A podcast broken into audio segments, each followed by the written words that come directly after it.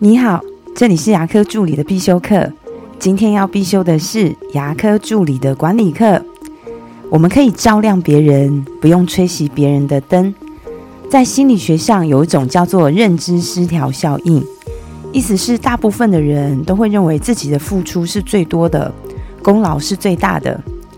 如果你不只是一位管理者，你还是诊所的 leader，那你就要学会成功不必在我的精神。要照亮别人，而且不要吹熄别人的灯。我知道现在的新人很难带，我也知道很难教，我也知道你扛了很多的压力跟责任。即便如此，我们还是要照亮别人，要把个人的成功放大到团队的成功，因为团队成功才代表你很成功。我会常听到很多助理长会说自己多么的辛苦，多么的劳苦功高。然后呢，顺便贬低一下自己的新人。你看现在新人真的是小笨蛋啊，有多笨啊，等等之类的话。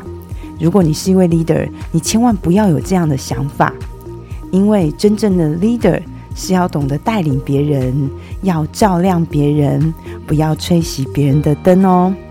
我的分享就到这边。如果觉得今天的内容对你有帮助的话，请帮我下载下来或分享出去，让更多人听得到。如果你对牙科管理、自费咨询或是助理培训有任何问题，欢迎留言给我，或者是在龙宇牙体技术所的粉丝专业可以找到我。下次再见了，拜拜。